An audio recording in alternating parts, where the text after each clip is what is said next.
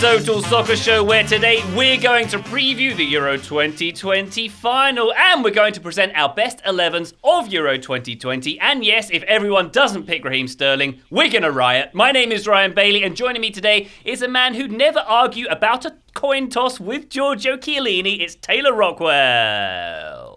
I never would. I'd be too busy being like hugged and lifted aloft and then sort of doubting my own level of confidence, and then he would have already won. That's how crafty he is, Ryan. That's how crafty he is. I think he might be the banter king, Taylor. Is he the banter king? I mean, it- was not the person that I expected it to be in this tournament, but yes, he does seem to, to have won that one. He certainly does play play and do other things on the field with a smile on his face, and it's quite disconcerting. Uh, anyway, the voice you just heard is a man joining us from Glasgow whose lookalikes include Rui Faria and Jim Jefferies. It's Graham Ruthven. I mean, Jim Jefferies to me as a, as a Scottish football fan means Jim Jefferies, the Scottish football manager who's managed Hearts and a number of other clubs up here. And if you googled him, I'm quite glad that I, that you're saying I don't look like him because he's a he's a man who has a bus pass. I'm not saying that. So I'm, I'm I'll, I will take Jim Jefferies, the comedian, uh, and who was the other one you said? Rui Faria. Oh yeah, Ray Freer, yeah, the the the Jose Mourinho's assistant, which is now your job. He is very. He, I think he really looks like you, Rui Faria, properly. Do you get that one? I used to get Graeme Le Saux a while ago. Ah, Uh, I could see that. Yeah. Yeah. yeah, Do you like antiques, Graham? antiques. He likes What's- he likes um, upper class things like antiques, and he's sophisticated. Is Graeme Le Saux? All right, is that a well-known thing about him, or just an assumption you're making? That's something he used to get mocked for in the Chelsea dressing room because they were all like lager louts, and he was he Oh, was the guy so he who was. liked to He's a bit the like Telegraph. a. He's a bit like a Southgate then. That's what they say about Yeah. Southgate. He's Yeah. a bit more educated than the lager louts, Yeah, like you. just- I think the most important thing we, we should all take away from this is that uh, Graham Ruthven was definitely unequivocally named after Graeme Le Saux, and we should just uh, spread that around and let everybody know that. Yep. Timelines match up there, just Yep, about. yep. Have you ever had any fights with your own teammates on the field, Graham? No, but apparently my parents were big uh, fans of fairly mediocre Chelsea defenders. So uh, Very well. At least you weren't called John. Also, here is the man who's counting down the days to the latest series of All or Nothing featuring Arsenal, Joe Lowry. Oh, I'm so not. Like I'm so so so not. Um, I, I do like the behind the scenes looks. I watched some of Sunderland Till I Die. I watched some of the Juventus Netflix one. Wasn't that a thing? And then Man City had had one. I just it's hard for me to stick with it. I don't know. Maybe it's because I already know what happens at the end. There's not a lot of suspense. But uh, yeah, Arsenal. You know, go you must have hated the. Titanic then. oh yeah. Oh yeah. Yeah, you went into that theatre to see Apollo 13. Like, I, I don't need to know. I'm just I I'm just know. like not I'm just not a movie guy. Like I don't really enjoy movies. And Ryan, I know you just are gonna have a field day with that, but uh, it is true. Who are you, Michael Owen? Right, Joe. Yeah, list off Joe- how many Joe, movies explain you've yourself. Seen. Yeah. Come on, how many movies has you seen in total? And don't Uh, count the Dark Knight because you saw half of it. The Incredibles, The Incredibles. No, I mean, uh, I'm a big. I enjoy Pixar movies. I guess I'm. I don't know. I, maybe I'm childish in that way. I, I've seen plenty of movies. It's not like I don't watch movies. It's just that I'd rather watch a TV show, or I'd rather I don't know, listen to a podcast or read a book. I don't know what's wrong with me, guys. Help me. Send help. well, um, you probably don't want to watch All or Nothing Arsenal because we know how that ends too. You know, strong start, finish eighth. That's probably uh, how it's going to go. We can predict that one. I, I thought of you, Joe, by the way, on my flight over to the UK on Tuesday evening, uh, looking through the movies I could watch. I watched The Dark Knight, in fact, and it's Oh, two and a half hours long because I thought, when else am I going to have two and a half hours to watch a movie? One peculiar thing, and it reminds me actually of Giorgio Chiellini's Sinister Smile because the Joker is in that one, of course. Um, and the scene where um, uh, the Joker blows up the hospital uh, he not only wears a mask, but he uses hand sanitizer at the same time as well. And that movie was made in 2008, and I thought, oh, he's jumping ahead to the future there. Christopher Nolan, future predictor. You know, he also improvised that scene, which is one of like my favorite parts of that movie. oh, what when he's trying to get the, the, the detonator to go off? Yeah, Yeah, because I was thinking about that because that looked like a really expensive stunt, and he does it so well, and he only gets one shot Right. at that. I'm presuming. Yeah. yeah, Yeah. Yeah, And then I think they just kept rolling and it worked out. But that's some good stuff. He's a good actor. Or was a good actor, I should say. He was indeed. He was indeed. And a very good movie, Joe. If you ever feel like watching the other half of that, um, let us know. Maybe we'll do a podcast Nah. about it. Podcast Joe just has. The Incredibles on a loop. That's that's Yeah. how he's rolling right now. Yep, very true. Anyway, we should probably talk about some soccer. We have a big game coming up on Sunday evening. It's England against Italy, the Euro 2020 final, gentlemen. I'm nervous about this one. Joe, let's come to you first. How nervous should I be? I'm thinking that uh, I, I'm, I'm quite worried about the Italian midfield. You've got Jorginho in the middle, you've got Barella, you've got Verratti. I'm worried about how defensive England are going to be. Maybe those um, two defensive midfielders are going to get pushed back and pinned back rather a lot by the Italians. Should I be worried about that? I think you should be worried. I think I think England in general should be worried by this game, but I don't think you should be panicked. I think Italy eh, has deserved they, they deserve to be favorites in this game, but England have every chance to win. Ryan, you're zeroing in on the midfield there, and I think that is one of Italy's strengths. But England, the way they approach games, not even specifically with their central midfielders, we're, we're assuming it's going to be Declan Rice and Kalvin Phillips and Mason Mount in those central spaces. But England as a whole, even zooming out and looking at them in a macro way, they are just a defensive team, and I think that really does set them up pretty well for this game. Italy are likely going to be the protagonist. I think both teams will have time on the ball. England will have some possession, Italy will have some possession. They'll both build up a little bit, they'll both press a little bit, and so all of those things will be generally similar. There'll be differences in how they do those things. But England, we've talked about it all tournament long they are tactically conservative. For the talent they have, they are maybe the most tactically conservative team in this tournament. Maybe that's France, maybe it's Portugal, it doesn't matter. They're certainly the more tactically conservative team in this game. Italy will leave their center backs exposed. England won't really. They'll use their entire outfield 10 to defend. And even when they have the ball, they're ready to defend. They have their, their back four tight and compact. And maybe Luke Shaw will get forward a little bit on that left side. Maybe he'll stay back. It depends on the moment. It's very situational. But England have the defensive chops to withstand pressure from Italy's midfield, to withstand pressure from that front line and Emerson overlapping on the left and Insigne tucking inside. England are maybe the strongest defensive team in this tournament, and they're going to need to be on Sunday. But I think I think they can I think they can hang in this one, Ryan. Ooh, I like the sound of that. Taylor Rockingwell. Um, it seems pretty likely that Italy will come out in a 4 3 3. Any reason to believe England won't do the 4 2 3 1 and go with the back three like they did in their opener? I have a feeling they stick with with what got them here. Uh, they did change it up against Germany. I, I went back and like reread my notes, looked at a little bit of the footage from that game, and Italy just aren't Germany. And even Italy sort of end up staying in a back four that becomes a back three, depending on how they want to use Emerson because they don't have Spinazzola. So I think England sticking with the thing that they are most comfortable with makes a lot of sense. And Graham, I know you wrote an article sort of to this point that England sort of have like it, you I wouldn't say ridden their luck. I just think they've been to Joe's point kind of conservative. You could make the argument of dull, but I think the reason for that is because that's what allows them to play the way they have, which is very sort of measured. There's not a lot of improvisation, but that means you're not having to scramble and figure things out on the fly. They have a very strong defensive base that they can then build out from and attack from. But it means they're not going to really roll the dice, I think. You're not going to see a crazy tactical gambit. I think it's going to be pretty much what we expect, and then trying to find a way through Italy or hoping that Italy push too many forward or maybe they press a little bit too high and get caught on the counter. But I think we will see that back four. Uh, that's my guess, at least. Graham, um, let's talk about the key men for Italy. Who are the standouts for you? Um, uh, Taylor mentioning Spinazzola being absent there. He seems like he's Yeah. going to be a big miss, uh, particularly with that right flank with Walker and maybe Saka on the same side there. Who, who's who's going to be the important men for Italy? Well, I think for Italy, you look at the, the midfield three, obviously, uh, Barella, uh, Jorginho, and, and, and Verratti. Spinazzola would have been, I would say, the most key of key men before he, he, he got injured, obviously, in that quarterfinal game against Belgium. I had to think there. Um, Emerson Palmieri did a did a decent job in the semi final, but he he just doesn't he doesn't have the same ability, he doesn't have the same intensity of running, um, and a, a couple of good chances came from him getting high up the pitch. So it's certainly something that Mancini will will will still look to do in this game, but just in terms of individual execution, he doesn't do that job as as well as Spinazzola. Um, but actually, I think a key area, if I can pivot it slightly towards an area rather than a, a, a figure in particular, I think it will be kind of on Kyle Walker's side because um, both Ukraine and Denmark have used long balls through the middle to unsettle the England defence a little bit, and Denmark didn't really have much success with it. They tried it in, in the first um, maybe 20, 25 minutes and, and kind of abandoned that approach a little bit because because Kyle Walker was just snuffing them out a little bit with the, with their pace.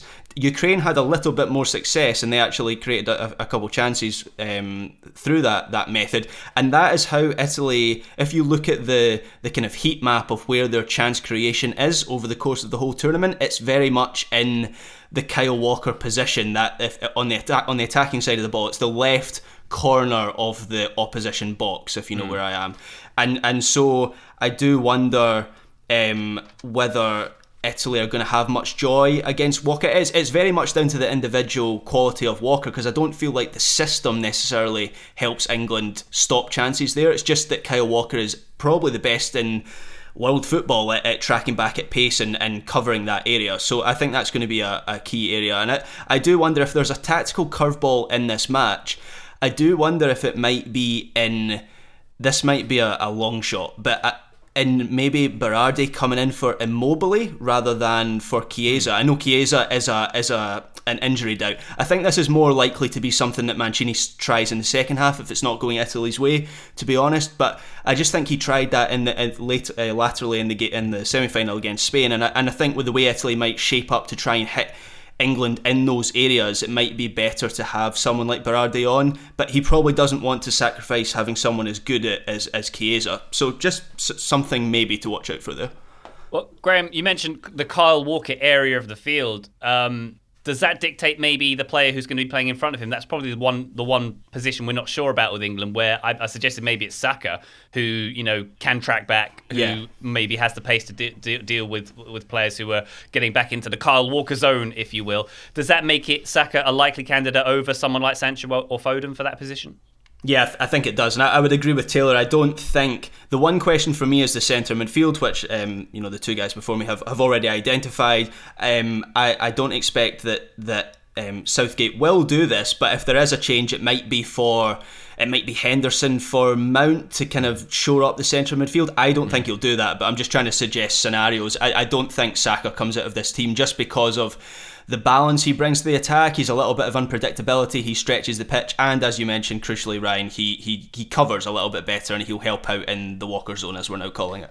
and I think Tifo did a really nice tactical uh, preview of this one. One of the points that they made that I, that I definitely agree with is the idea that if you go with that back three, as we've seen in this tournament so often, it readily becomes a back five, and that if England go with the shape that they would then most likely be in is sort of like a three-two-five and that does leave so much potential space for Insigne to operate and, and midfield overloads that I think they'll want to keep numbers central, if any, and if anything, have Harry Kane drop in and ideally create a 4v3 mismatch for England's favor. And so I don't think that they will ever want to kind of lose those numbers. So to Graham's point, the only way I think it makes sense is then to drop an attacker, add another central midfielder, and then he gets all the more criticized for taking off a creative player and bringing on a sort of quote unquote dull central midfielder, but also that would be a fairly practical thing to do at the same time. Mm.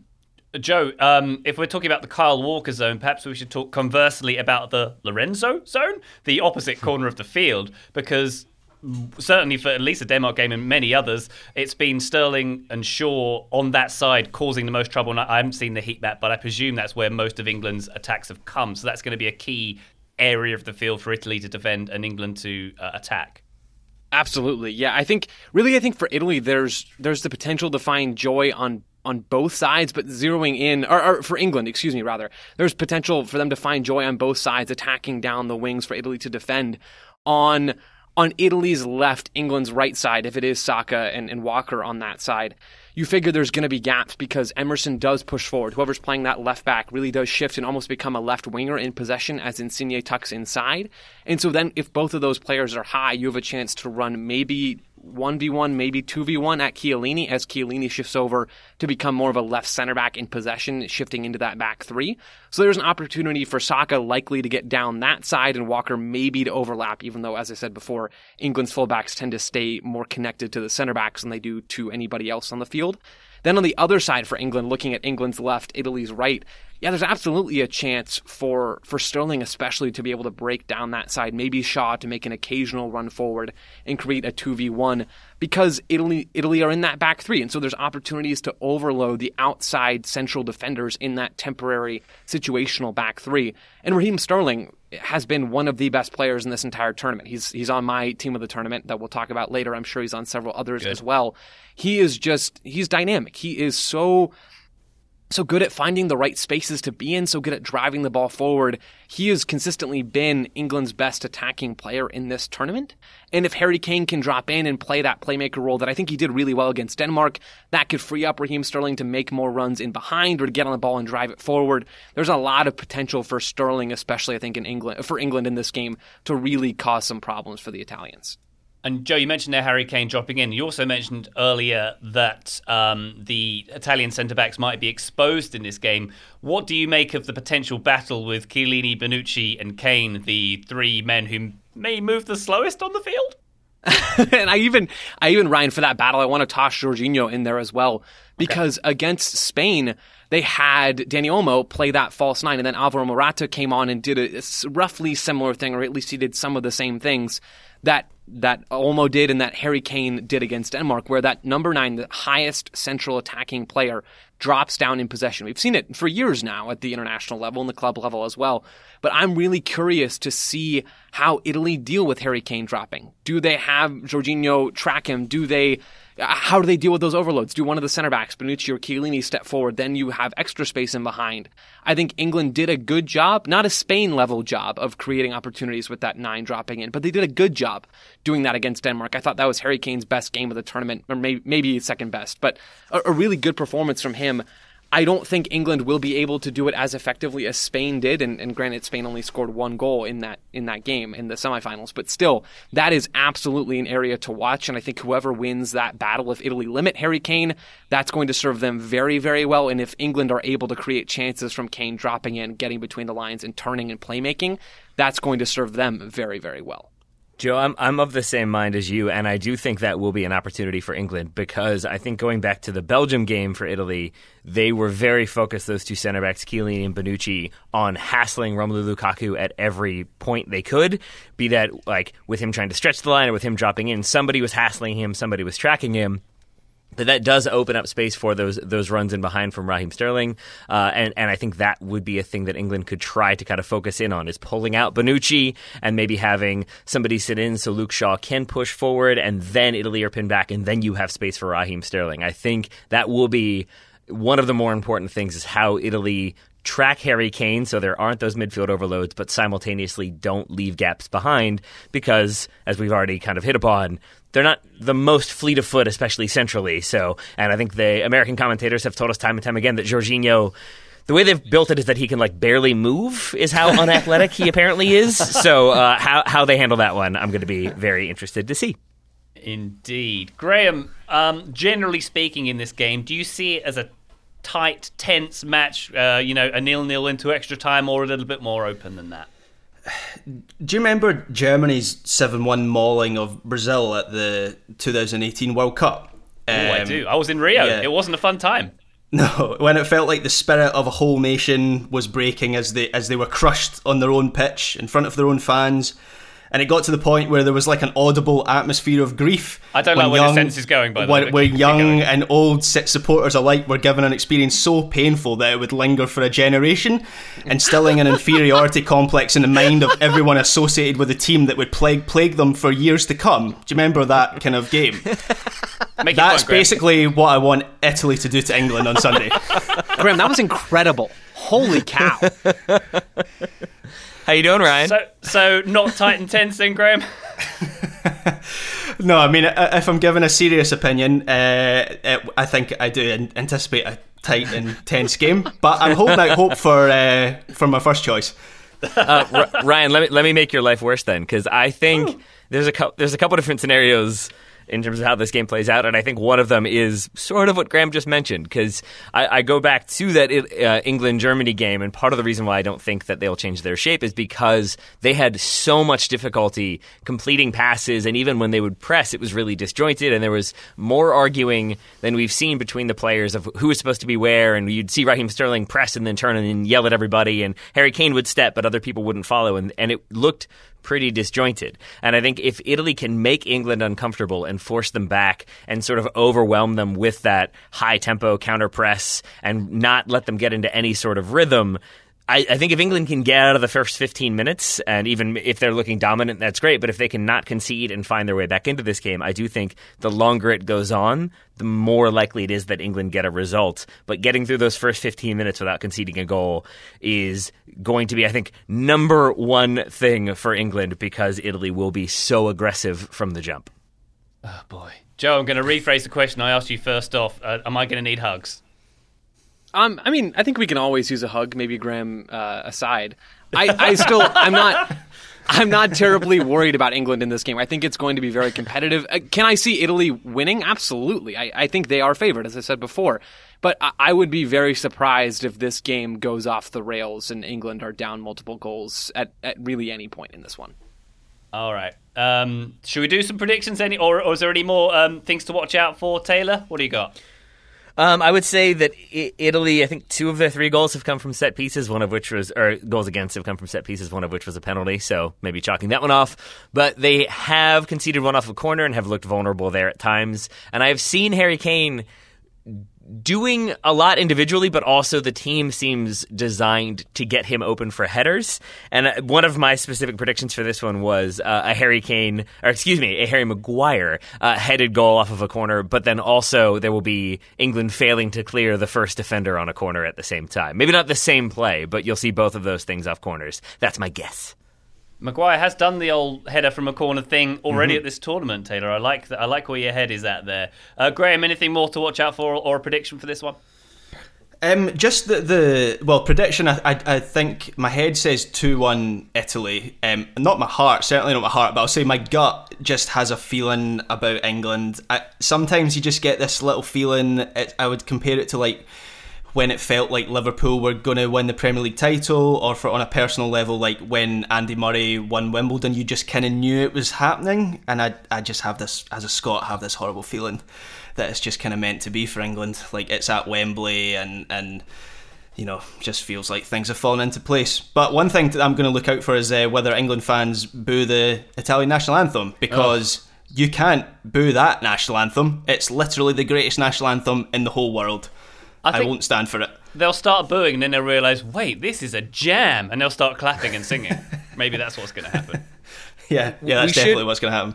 We should point out because uh, I'm not sure we gave him proper credit that Graham did predict both the scoreline and the overall way that Denmark England would play out. So maybe we should listen to Graham's predictions with the home advantage, though. Uh, uh, Ryan, I, I will ask you this one since you are far more familiar with England playing at Wembley than I. Like, is there a potential for that to be a problem as much as it is a potential strength. That if England need that crowd to kind of cheer them on and pick them up, obviously they have the home support, but simultaneously, I believe against Scotland, we they hmm. were booed at halftime for not looking sharper and not looking better. Can you see a scenario in which the fans do sort of turn on them if it's not going their way, or do you think because it's a final, because of history being on the line, it will be a unified stadium no matter what? I wouldn't put it past them, Taylor, because of that booing you mentioned there. And at the new Wembley Stadium, what's that since 2006 ish? Uh, there has been a history of that kind of thing happening. But just listening surely to South- not, surely not. like honestly, like in a final, like I, I, yeah. I, I, I think in a group stage, this the dynamics a little different, particularly against Scotland, where like you're expected to beat us convincingly. Yeah. I, I just I just think if and it, it, sorry to like talk over you Ryan because obviously you'll you'll have a better insight as you know as, as an England fan but I, I just think if England are, are in trouble I, I just feel like Wembley will actually get behind them yep. that's just what I think you have pivoted to where I was going precisely Graham I think that when you meant what heard what Gareth Southgate said about the uh, atmosphere at the Denmark game so he'd never heard Wembley like that and given that it is a final given that almost everyone at that stadium won't have experienced that with the national team before. They will be getting behind them. They will have a, obviously a huge home advantage there. There won't be, there'll be very few Italian fans. I presume just expat um, Italians will be able to attend this one. Um, so yeah, I, I, don't anticipate that being a problem, but I, I'm certainly not ruling out the loutish behaviour of booing the opposite anthem, which is just pretty appalling. Sorry, how? What capacity full was Wembley for the last game? It was definitely more than sixty thousand, which is what it was meant to be. Uh, was sixty thousand, and yeah, I but- had a, a good scout round all those, and there was n- it was not a third em- empty. Like I don't know what happened, but it wasn't a third empty. Okay, I was just surprised to hear him say, "I've never heard it like that" when it was a partially full stadium. Well, but also much more partisan because it's only England fans essentially in there as well. So maybe there's that. Ah, uh, good call. There we go. Um, there we go. By that the way, my my cousin, my cousin James Bailey, who's probably listening, hello. He's a coach at Fulham. He somehow has had a ticket to the Germany game, to the Denmark game, and he just got a ticket today to the final. I don't know how he did it. He he's using Voodoo somehow, but uh, good luck to him. He's uh, he's managing to get to all of these games, so he'll be cheering on England as well. I think Joe, I think we, it remains to come to you for a, a prediction because I know that is your true passion on this show. Ryan, I know how much this means to you, this game and, and all this stuff. So I will make a prediction 2 1 Italy. Sorry to build you up there and uh, just chop you down. so you and Graham are going 2 1. Taylor, what did you say? Did you say? I did not say. I said Harry Maguire goal. I, yeah, I, I have Italy winning. I am rooting for England, but I have Italy winning. I, I I'm of the same opinion, Taylor. I'm rooting for England, and it's odd to think of England as an underdog in in a in a final at Wembley Stadium, but that certainly feels the way this one is. And maybe because my expectations are low, I will be surprised, but. I don't think so. But we shall see how this one unfolds. Ladies and gents, it looks like we're predicting a narrow Italy win. Uh, let us know in the podcast comments what you think. We'll be back shortly. Hey, folks, this is Taylor from the Total Soccer Show, reminding you that we are inching ever closer to the start of the summer transfer window, which means there are teams that will buy and sell their players early, there are teams that will leave that business very late, and there are teams that will operate in between. But no matter what, it's going to be a chaotic situation. There's going to be offers coming through willy nilly. There's going to be transactions to be tracked and processed and make sure that enough money is there. There's going to be probably angry clubs calling to complain. There are many things to deal with. And unfortunately for those clubs, there is no sort of business tool that makes things easier, makes transactions simpler, gets the business done efficiently and effectively. But for the small businesses around the globe, there is such a service Shopify. Shopify is the global commerce platform that helps you sell at every stage of your business, from the launch your online shop stage to the first real life store stage, all the way to the did we just hit a million orders stage. Shopify is there to help you grow. Whether you're auctioning autographed apparel or selling sleek kits, Shopify helps you sell everywhere. From their all in one e commerce platform to their in person POS system, wherever and whatever you're selling, Shopify's got you covered. Shopify helps turn browsers into buyers with the internet's best converting checkout, up to 36% better compared to other leading commerce platforms. And you can sell more with less effort thanks to Shopify Magic, your AI powered all star. And I really appreciate that about Shopify. No matter how big you are, no matter how fast you want to grow, Shopify gives you everything you need to take control and take your business to the next level. Shopify powers 10% of all e-commerce in the United States, and Shopify's the global force behind Allbirds, Rothy's, Brooklinen, and millions of other entrepreneurs of every size across 175 countries. That's as many countries as will be selling players in the transfer window this summer. Plus, Shopify's extensive help resources are there to support your success every step of the way because businesses that grow, grow with Shopify. Sign up for a $1 per month trial period at shopify.com slash TSS, all lowercase. Go to shopify.com slash TSS now to grow your business no matter what stage you're in. Shopify.com slash TSS. Total Soccer Show, we are back. We are done with that Euro 2020 final preview. Now is the time for us to talk about our favourite players of this tournament thus far. We've arranged them in 11s, as you would see on the field in a team. We're going to go through these gents uh, goalkeeper, defence, midfield, and forward line. Let's start off with our goalkeepers. Um, I'll, I'll get the ball rolling.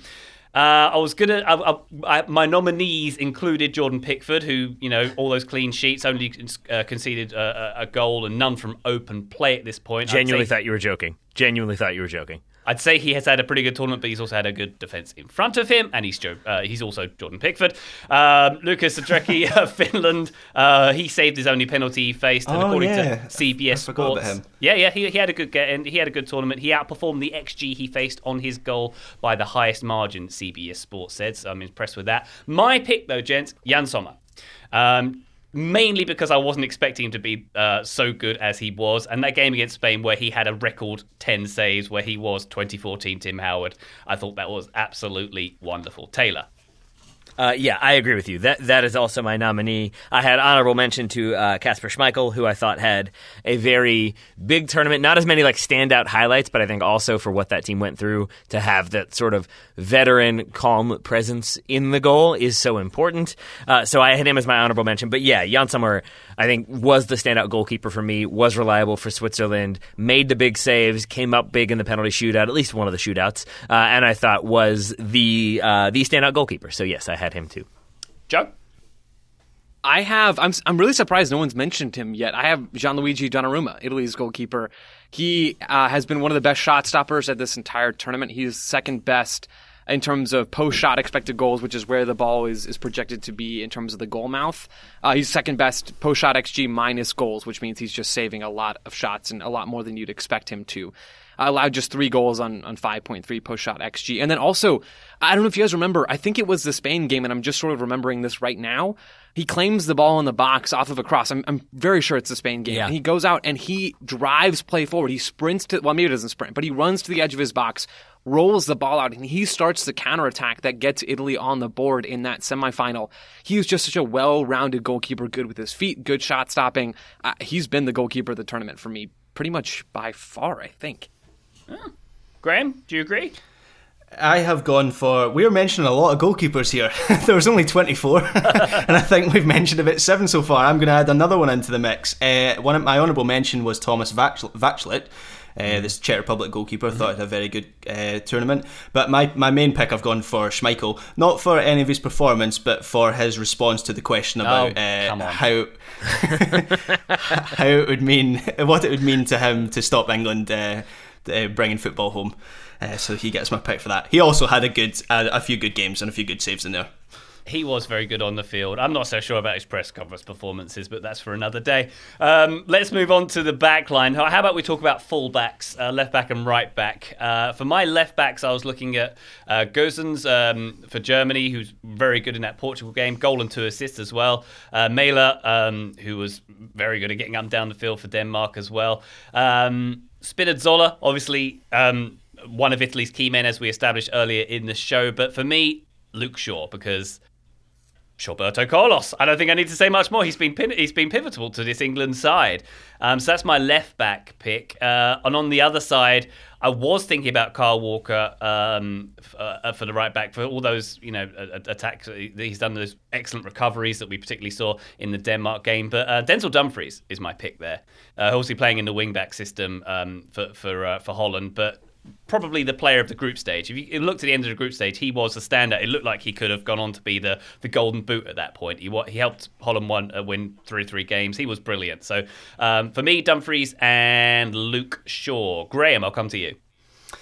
Yep. So my back four, I've gone for uh, Kieran Tierney, Andy Robertson, Stephen O'Donnell, and uh, Grant Hanley, which is the defensive unit that played at Wembley. Uh, no, I, I'm, I'm kidding on. Uh, Dumfries is in there for me as well. Uh, not even Frank de Boer could destroy him.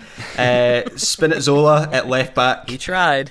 Uh, yeah, he did try. Yeah, he tried his best. um, Spinazzola, I know he hasn't played every game, but just was he, he was a potential player of the whole tournament until he got injured. Yeah. Uh, Simon Kjaer for for Denmark. Um, I think not just his. Obviously, what caught the eye initially with him was the kind of off the field leadership he showed in the what happened in that in that terrible first game, but then also had a, a brilliant tournament uh, on the pitch as well, rock solid for Denmark.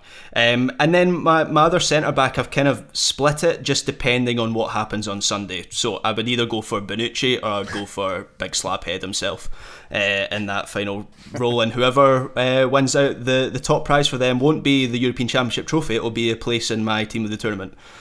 Very well. I'll, I'll, I'll mention my centre backs while we're at it as well. I did have um, uh, Simon Kjaer and um, Slabhead, as you put it, as my uh, as my honourables. Uh, Simon Kjaer for literally saving someone's life. I think that certainly um, deserves a mention here.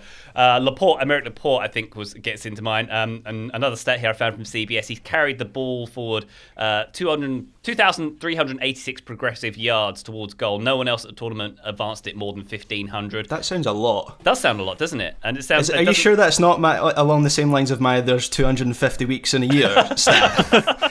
Uh, Laporte, eh, regardless, I think Laporte has been very good and has, has vindicated his decision to defect from his uh, his nationality of birth uh, for this tournament, and one that I'm is an outside uh, pick, Willi Orbán for, for Hungary, who you know. Well, That Hungary backline, say what you like about Hungary, but they, that backline was pretty good. They did not, they didn't lose to France. They didn't lose to to, to Ger- Germany in this tournament. So, um, you got to give credit to the backline for that. So those are my other two centre backs. Uh, Joe, I'll come to you for your backline.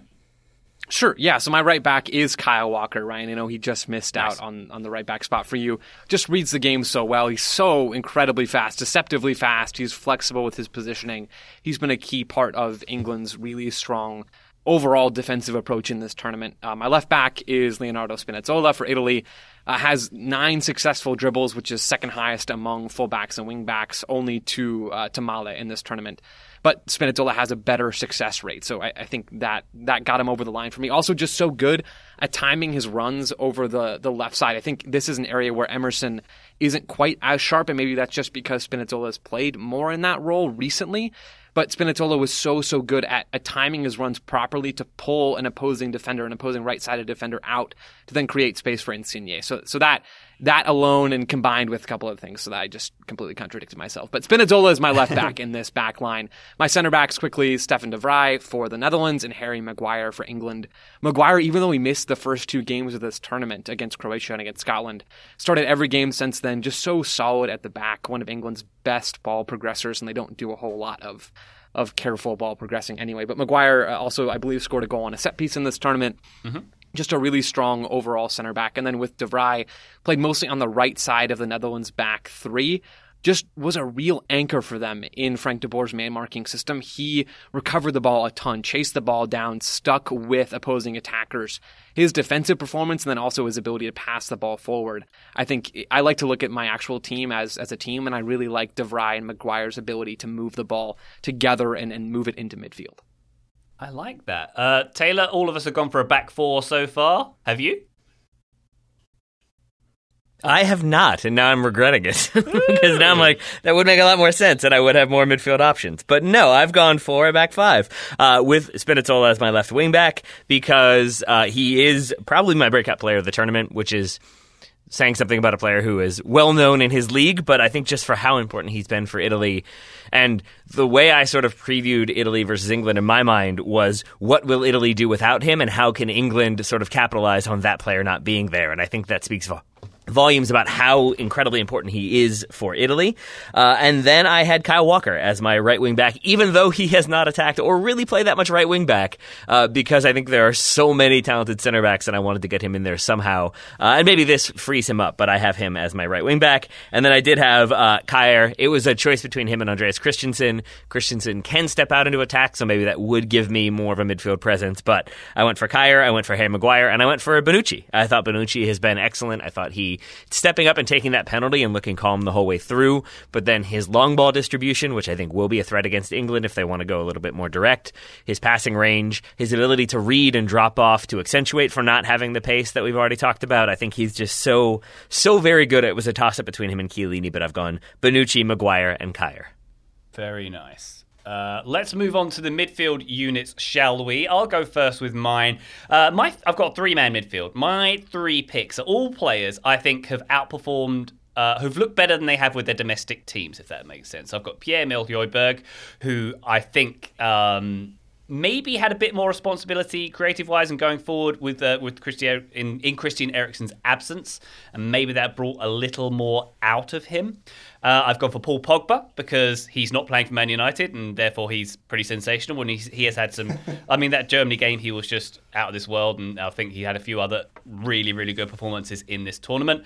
Uh, my third player is Pedri, who I know is very good for Barcelona, but I thought was as part of that Spanish midfield unit, which was very, very impressive in the heart of their team. Um, I thought he raised his game even more, quite possibly. So that's my three: Højbjerg, Pogba, and Pedri. Graham Ruthven, what do you what do you got? So I've got two of the, the same. I've got uh, Pogba and, and Pedri. I actually really feel sorry for Paul Pogba because this felt like it was becoming his tournament, um, where he was just going to be un- the undisputed best player in the whole tournament, and it, the, the, the whole France's whole tournament collapses just as he scores a goal of the season, a goal of the tournament rather contender in those final 15 minutes or 10 minutes against uh, Switzerland. So he's absolutely a pick for me. The only difference, you've gone for Højbjerg, I've gone for Jorginho, just mm-hmm. as the man who has set the tempo of this Italy team. I've, even though he's had a good 2021 and he was good for Chelsea and Tuchel seems to be getting more out of him, I just feel like this Mancini system really gets the best out of him and I'm seeing more. I, have never been his biggest fan, but I, I, think he has really shown his quality for this Italy team. So that's my three. Very nice. Taylor, what you got? Uh, I also have uh, Jorginho. I think he's been the most, like the other most important player for Italy, second to Spinazzola, but he's the one who, when they did rotate in their final group stage game, he still started and I believe played every minute or close to it. And I think just for how well he fits into what Mancini is asking of him, but then how there are moments when he will sort of carry the ball forward on his own if he doesn't think his team is doing what they need to be. I think he brings a bit more uh, variety to what Italy can do because he is so solid and reliable. So I had him as his partner. I really do have a list of like six players, some of whom have already been mentioned. Uh, I feel weird throwing this name in there as high as I have, but Granit Xhaka is not a player I thought would be yeah. so high on this list, but just such an important player for Switzerland on and off the field. The sort of the the pep talk, even when he was suspended and not playing, the way he sort of led that team from start to finish. I think he probably tips it for me. I've really enjoyed what I've seen from Kalvin Phillips. I also had Pedri and I also had Thomas Soucek as possibilities there, but I think I might go Granit Xhaka because why not? And I want to annoy, I guess, all of London by going with Jorginho and Xhaka as my two central midfielders. what a combo. Joseph Lowry. Uh, yeah, these guys have been said a hundred times by now. Pogba and Pedri, both because it's alliterative and because they're both awesome. Mm-hmm. Uh, just so, so good. Pogba loses the ball to give up the equalizer for Switzerland in that game in the round of 16. But in that game, he hit a banger for France to score and, and just carved up Switzerland with his passing.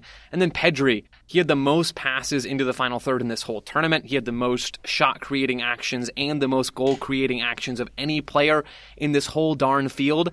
He is 18 years old and downright incredible. I would kill for a Pogba Pedri mm. double pivot in, in real life. I don't know that it would actually work tactically, but um, you know, I've got the defensive cover to make it happen.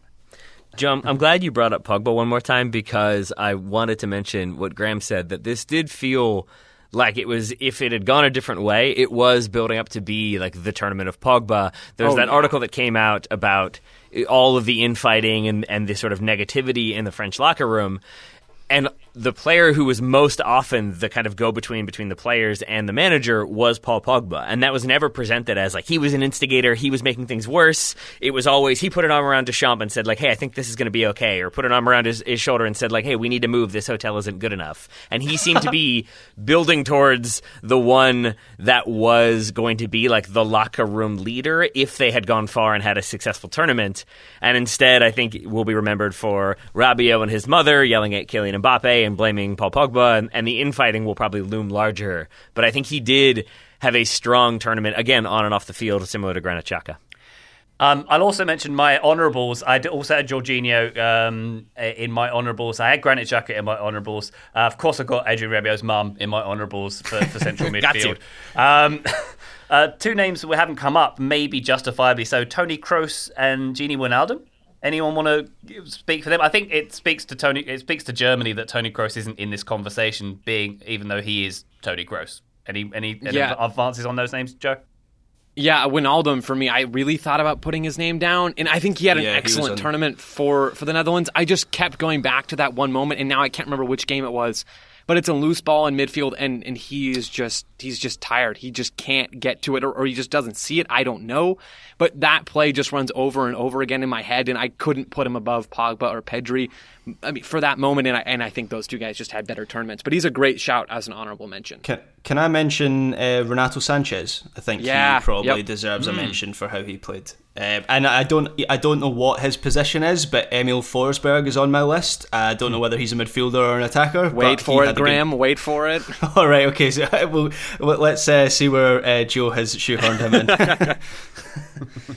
All right, gents, we've done our goalkeepers, we've done our uh, defensive line, our midfield. If only we had one to two minutes of, say, adverts where we could think about our forward line. Total Soccer Show, we have returned. We're picking our 11s of Euro 2020. We have reached the forward line. I'm going for a front three, led by Patrick Schick. Uh, of the Czech Republic, five goals, joint top scorer at present. Um, scored the goal of the tournament. Who is it against? I can't. Graham. I will hate him forever. anyway, as of, of, of the forward, that's you know middle number nines, if you will. I think he's uh, he's he's my favourite. Uh, on the left side of him, Raheem Sterling, and I will write. As I say, if uh, both of you, uh, all three of you didn't pick Raheem Sterling in your teams as well, I think he's player of the tournament. I think he's been wonderful for England, and I'm moving uh, Insigne over to the right side, um, just for him being Insigne and brilliant in this Italian team. Um, that's my front line: Sterling, Schick, and Insigne. Joseph Lowry, what's yours look like? I'll start with Sterling. He's on the right for me, which I know is maybe not his best spot for England, but I had to uh, shoehorn Emil Forsberg into my my lineup, as has already been discussed. Uh, Sterling has, as you said, Ryan, just one of the players of the tournament, if not the player of the tournament. He has the most successful dribbles in this whole competition, with 18 at a strong 60% success rate. Off ball movement is so good. He can make those box crashing runs from the left or in my team from the right.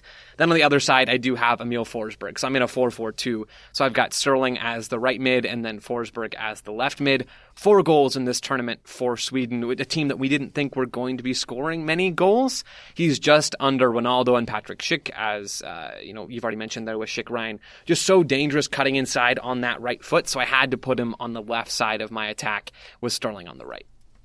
Very nice. Graham, how about yours? Two of the our, our teams are very similar, Ryan. uh, two of the same as you, so Sterling and and, and Schick. Um, and then I've gone for uh, my Italian son on the right side, uh, Federico Chiesa. Obviously, didn't start the first couple games, uh, but has delivered real individual quality when Italy have, have needed it. Um, so I was actually struggling for, for right sided uh, options, to be perfectly honest, if I was having Sterling on the left. So Chiesa gets the nod from me. Um, are we sweating on Chiesa's fitness at the moment? I think at, at time of recording, he's a, is he a doubt? Yeah. yeah. We worried yeah, about well, that. he came off in the in the game in the semi final. So um, yeah, it seems it seems like he might be a, a doubt. But I think if he's if he's he's fit enough to actually make it onto the pitch, I think he will he will play. I think he, he's become that important to Italy over the course of the tournament.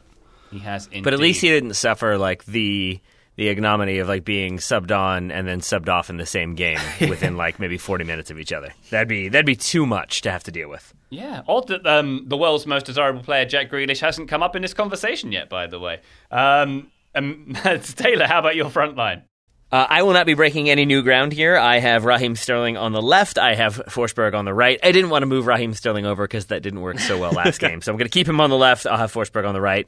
And I had I, it, it was weird because like there should be a bunch of different conversations to be had about the center forward, and in some ways I feel like that's been the sort of the least inspiring for me. I had like 15 left back options, but with center forward, I had like two to three. It's strange that no one is saying Cristiano Ronaldo because he is currently the likely one to win the Golden Boot, but I don't even have him. I have Patrick Schick, and I'm good with that. We're good with that too, Tay Tay. Um, Joe, did you mention the two in your four four two? Um, have you gone big man, small man? What, what, what are you thinking there? I've gone big man, big man, but both big men are uh, very good at doing small man things. I have Karim Benzema uh, as one of my strikers, and then Romelu Lukaku as the other. They're not going to win the Golden Boot. They're both on four goals, which is under Ronaldo and Patrick Schick. But man, they were both just so good in this tournament. Benzema's touch for his first goal against Switzerland off of that Mbappe pass where he somehow brings the ball down where it's behind him and then you blink and the ball's in front of him and the ball's in the back of the net. That might be the play of the tournament for me and just he, he elevated this France team uh, a lot over Olivier Giroud in terms of what he can bring to that front line. So, so Benzema for me was was definitely going to be in this group, and then Lukaku, flexible in his positioning, so dangerous, especially in the early parts of this group stage. I couldn't leave him out of this team. Very nice. I think we've covered all of our teams now. It's there's a lot of similar ground we've covered there. I think probably the only wild pick that maybe people would disagree with was me putting Willi Orbán as my centre back. Uh, were there any other left field picks? I'm not sure. Mm, I tried to go chalk. I think I went chalk. I, I was thinking about Adam Szalai as well as a forward. I don't know why yeah. I'm thinking about Hungary so much, but I thought he he had a very good performance too. I don't know if anyone agrees with that. Yeah, Ryan, I mean, I think he, was, he was definitely recording. like. Hey, I'm sure you were. Sorry, Taylor. No, I was gonna say, wasn't he? Uh, wasn't he the, uh, the, absolute unit? I think he was our yes. first absolute unit of the tournament. So for that reason, I feel like he, he's deserving of honorable mention. Indeed, he gets unit of the tournament. Yeah, yeah. There we go. There we go.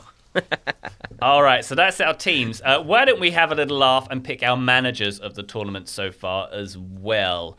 Uh, I've got a short list of three. I've got uh, Vladimir Petkovic uh, of Switzerland, who's got a great record, obviously leading into this tournament. I, I, like the way that Switzerland have played in this tournament. You know, the pressing high when they're out of possession, the wingbacks getting up there. Uh, seems to do well, generally speaking, adapting his formation, and his tactics to suit the situation as well. I was very impressed with Petkovic in this tournament. I've also got Kasper Hjulmand for obvious reasons because I think everyone's probably going to pick him. But my pick is Sir Gareth of Southgate because look what he's done. Look what he's done. Final in there. That's all I've got to say about that. Uh, Graham, your manager pick.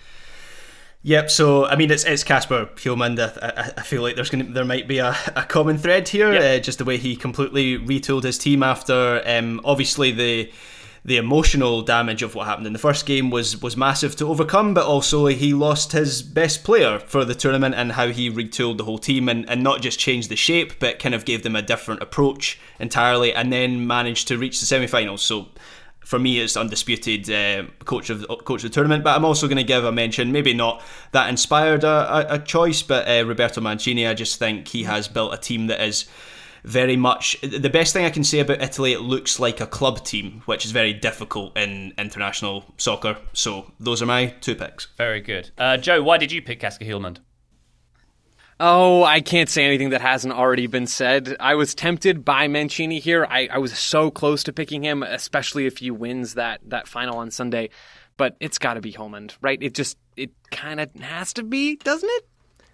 Uh, I was going to say Mancini, and l- genuinely, Graham just swayed me with the argument of losing your best player, completely kind of retooling, reconfiguring, going at Belgium and causing problems, and then still kind of going on the run they did.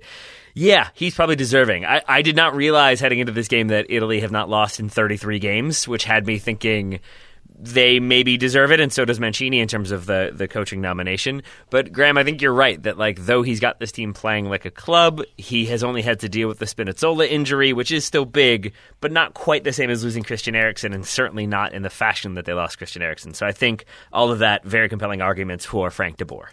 Well, and, and even and even Taylor, I think even if Christian Eriksen was playing in this in this team and that never happened. Mm-hmm. Denmark are in the semifinals of this tournament. That's still an incredible accomplishment for for Kasper Hjulmand.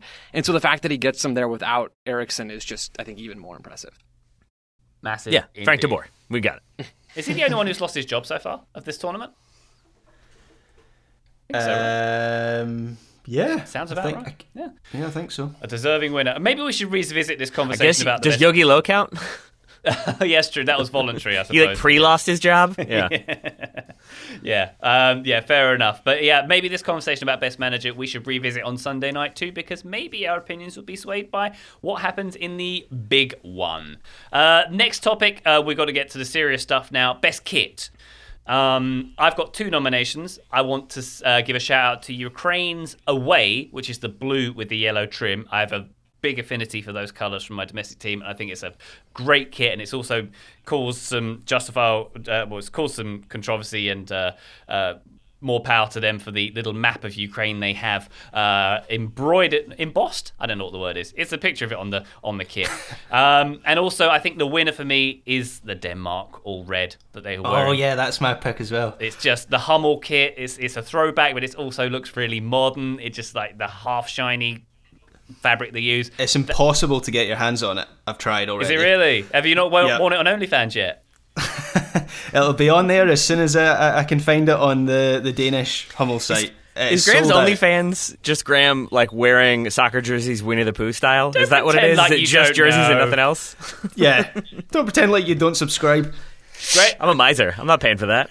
Graham refers to it as Donald ducking when he wears his shirts like that. By the way. Yeah, my mistake. Donald Ducking, of course. Uh, any other kits for you, Graham? Um, this is uh, people weren't as keen on this one, but I really liked the the France home kit. I think maybe because France '98 was the first tournament that I was really um, aware of, I guess, and and obviously France during that tournament wore a classic. Uh, blue as France tend to wear, but it's, it was a, had like a red stripe across it, and so even though I get why pe- maybe people don't like this Fran- France kit because it is slightly darker than is traditional, but the red stripe makes it for me. So um, that's not. I mean, it's clearly for me, it's clearly Denmark's. That's the best of the whole tournament. The all red one, which by the way, they on- that wasn't even their. That's like a limited edition. They only wore it for two games, and, and their actual home kit was slightly different, which is peculiar. But um, yeah, the France one. Oh, and uh, Finland as well. I like the Finland. There we one. go. That's nice. That's my man. So that, I've um, gone for Finland. that Denmark shirt's going to be like that Borussia Dortmund all black one they did, which was also quite impossible Yeah. to get your hands on, and maybe Yeah. s- a similar colorway in some ways. Uh, Tate, are you thinking Denmark too?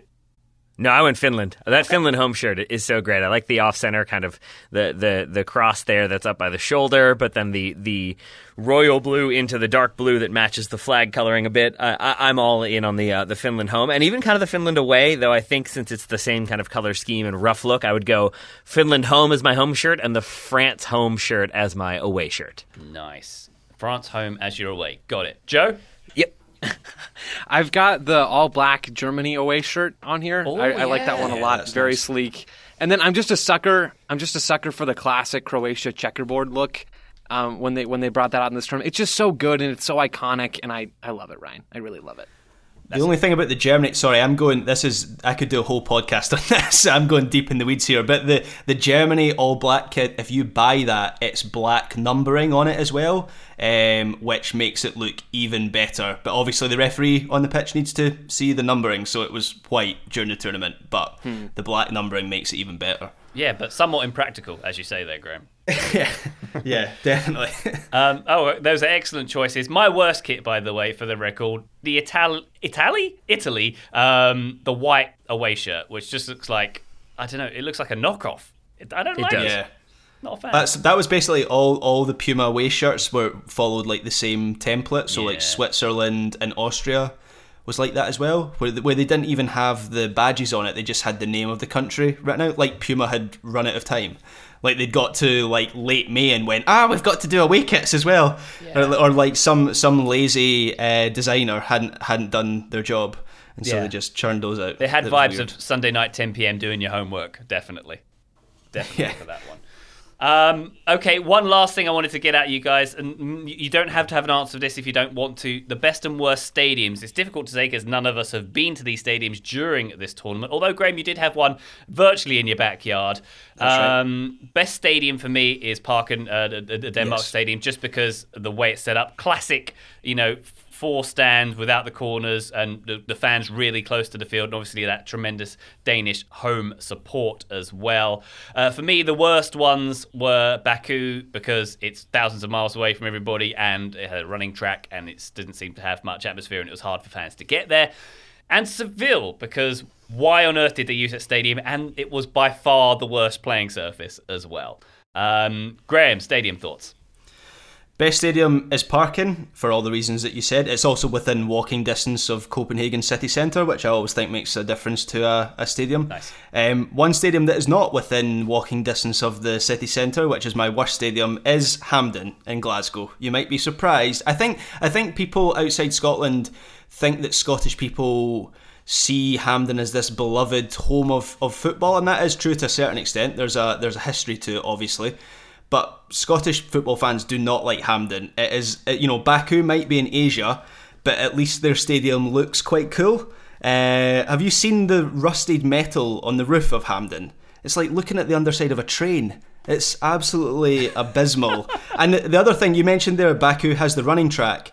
You, the weird thing about Hampden, right, is it's got this running track round the outside of the pitch, except it's not a running track. It's just an area that they couldn't be bothered to do anything with. So when the 2014 Commonwealth Games were here, they had to rebuild the ground floor, if you want to call it that, of the stadium for a running track. It's not big enough for a running track, so it's nothing. It's just dead ground around the side of the pitch, and I hate Hampden so much, and they need to rebuild it, and it's my worst stadium of the tournament.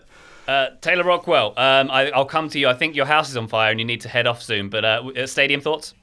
You are correct. Uh, not the fire part, but the needing to leave part. Uh, yes, I agree with what everyone has said. I vote Denmark. I did not enjoy Baku.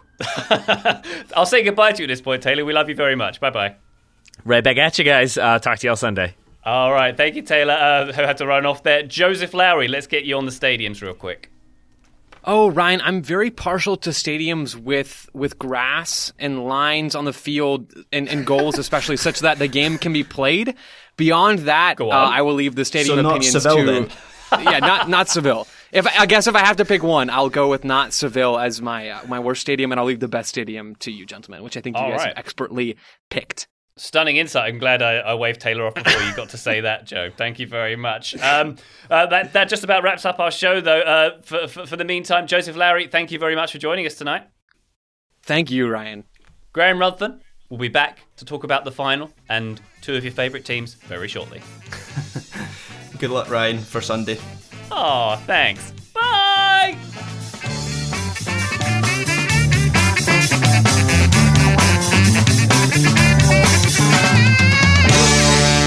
Gotta.